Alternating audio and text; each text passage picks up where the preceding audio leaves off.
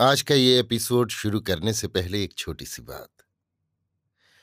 क्या आप भी अपना पॉडकास्ट बनाने की सोच रहे हैं? तो एंकर ट्राई कीजिए। ये पॉडकास्ट बनाने का सबसे आसान तरीका है। नंबर एक, ये फ्री है। नंबर दो, इसमें कई सारे ऐसे टूल्स हैं जो आपको अपने फ़ोन और कंप्यूटर पर रिकॉर्ड और एडिट करने की फैसिलिटी देते हैं। नंबर तीन आप अपने पॉडकास्ट को डिस्ट्रीब्यूट भी कर सकते हैं, जिससे इसे स्पॉटिफाई और दूसरे प्लेटफॉर्म पर सुना जा सके। तो डाउनलोड कीजिए फ्री एंकर ऐप या विज़िट कीजिए एंकर डॉट एफ़ पर अपना पॉडकास्ट स्टार्ट करने के लिए। ये तो थी एक छोटी सी जानकारी, और अब शुरू करते हैं एपिसोड का सिलसिला। तो आज के एपिसोड में लीजिए सुनिए आचार्य चतुर्सेन शास्त्री के लिखे उपन्यास सोमनाथ के अट्ठावनवें भाग, अंतिम नृत्य को मेरी यानी समीर गोस्वामी की आवाज़ में। उसी दिन ज्योतिर्लिंग का एक सहस्त्र घड़े गंगा जल से रुद्राभिषेक हुआ। एक सहस्त्र घृत के दीप महालय में जलाए गए। एक सहस्त्र शुभ्र माला और विल्व पत्र ज्योतिर्लिंग को समर्पित किए गए। देवार्चन के बाद रत्न मंडप में नृत्य हुआ। नृत्य केवल चौला ने ही किया। पहले ही दिन जब चौला ने कुमार भीमदेव को देखा था, तभी वो प्यार का घाव खा गई थी।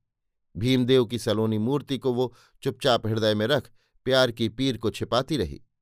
बाणबली आएँगे, इसकी वो प्रतिक्षण प्रतीक्षा ही कर रही थी। जब बाणबली की अवाई की धूम मची तो वो सबकी दृष्टि बचाकर स्त्रियों के झुरमुट में सबसे पीछे खड़ी हो, धड़कते हृदय से मंदिर के कोट के कंगूरे पर से नेत्रों की प्यास बुझा रही थी। उस श्याम सलोनी मूर्ति को राजगज पर देख उसके शरीर की एक एक बूंद नृत्य करने लगी। और अब जब वो देवता के सम्मुख नृत्य करने आई तो उसकी सुषमा ही कुछ और थी। उसने आचूड़ शुभ्र श्रृंगार किया था। उस श्रृंगार में वो शरद पूर्णिमा की चांदनी की प्रतिमूर्ति सी लग रही थी। उसके कंठ और कटि प्रदेश में बड़े बड़े मोतियों की माला और मेखला थी। मस्तक पर उज्ज्वल हीरों से जड़ा मुकुट था। इन सब आभरणों में वो स्वयं हीरे की कनियों की एक दीप्तिवान राशि सी लग रही थी। उस दिन उसकी सम्मोहनी मुद्रा को देख उपस्थित राजा महाराजा, छत्रधारी, ठाकुर, सरदार, सैनिक सब कोई मंत्रमुग्ध से हो गए। कोई वाह भी न कह सका। युवराज भीमदेव की भी ऐसी ही स्थिति थी। वे भी प्रथम दर्शन में ही उसकी मधुर मूर्ति को हृदय में धारण करके जो ले गए, सो आज उसे सम्मुख देख उन्होंने अपने नेत्रों का फल प्राप्त कर लिया। वे नेत्रों के द्वारा जैसे उस शोभा सुषमा, सुख और शोभा की अजस्त्र धारा को पीने लगे। उसी रसपान में वे आत्मविस्मृत हो गए। उन्हें होश तब हुआ जब गंग सर्वज्ञ ने नृत्य बंद करने का आदेश दिया।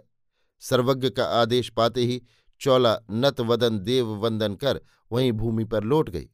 उसने मन ही मन प्रार्थना की, हे देव, मेरे इस आराध्य की रक्षा करना। इसी क्षण गंग सर्वज्ञ ने जलद गंभीर स्वर में कहा, आज आप सब अंतिम बार भगवान सोमनाथ का दर्शन कर लीजिए। अब से जब तक गजनी के अमीर का आतंक दूर न हो, देवपट बंद रहेंगे। आप दर्शन न कर सकेंगे। केवल मैं देवदास एकमात्र देवार्चन करूँगा। आज मैं इस देवधाम और देवनगर के सब अधिकार गुर्जर युवराज भीमदेव को सौंपता हूँ। आज से नगर और महालय पर उन्हीं का आबाद शासन चलेगा। आप सब लोग पूर्ण अनुशासन से इस विपत्ति काल में उनके आदेशों का पालन करेंगे। युवराज भीमदेव को मैं आज देवाविष्ट करता हूँ। अब से भूत पावन भगवान सोमनाथ का निवास युवराज के शरीर में रहेगा। युवराज भीमदेव ही अब से इस संयुक्त धर्मसेना के एक छत्र महासेनापति हैं।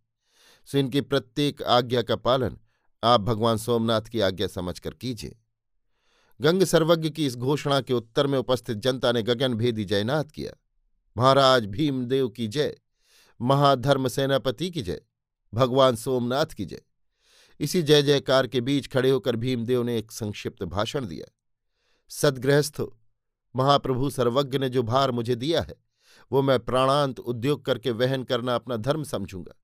हम सब पर घोर धर्म संकट आया है। ये गजनी का दैत्य जो अपने घोड़ों की टापों से हमारे धर्म और देश को हर बार रौंदता हुआ हमारी स्वर्णमणि और प्रतिष्ठा के साथ हमारी देव संपदा का हरण करता है, सो ये उसका दोष नहीं, हमारा ही दोष है। हमारी ही कायरता, फूट और स्वार्थ ने उस धर्मद्वेषी को सफल अभियान वाला बनाया है। आज मैं चालुक्य भीमदेव अपने प्राणों की शपथ खाकर कहता हूँ कि जब तक मेरे रक्त की एक भी बूंद मेरे शरीर में रहेगी, मैं इस दैत्य का दलन करूँगा और ये मैं आप ही के सहयोग और सहायता के बल पर कह रहा हूँ। एक बार फिर गगनभेदी जय जयकार हुआ।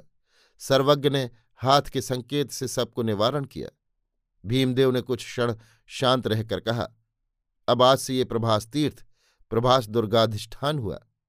सोमनाथ महालय और प्रभास पट्टन नगर दोनों ही की व्यवस्था सैनिक नियमों के आधार पर दुर्ग की भांति की जाएगी।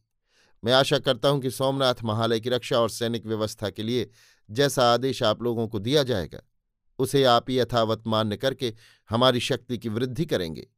हमारी सबसे पहली आज्ञा है कि भगवान सोमनाथ की रक्षा के लिए रक्तदान देने की सामर्थ्य जिस तरुण में हो, वही शस्त्र धारण करके प्रभास दुर्गाधिष्ठान में रहे। जो कोई समय समय पर दिए गए आदेशों का उल्लंघन करेगा, वो प्राणदंड का भोग भोगेगा। अब आप सबको इस शांत भाव से अपने अपने आवास को चले जाएँ। इस बार जनता ने जयनाद नहीं किया। सब लोग गंभीर मुद्रा से उठकर चुपचाप चले गए। मंदिर का जनाकीर्ण रत्न मंडप देखते देखते जनशून्य हो गया। अभी आप सुन रहे थे आचार्य चतुर्सेन शास्त्री के लिखे उपन्यास, सोमनाथ के अट्ठावनवें भाग, अंतिम नृत्य को मेरी यानी समीर गोस्वामी की आवाज़ में।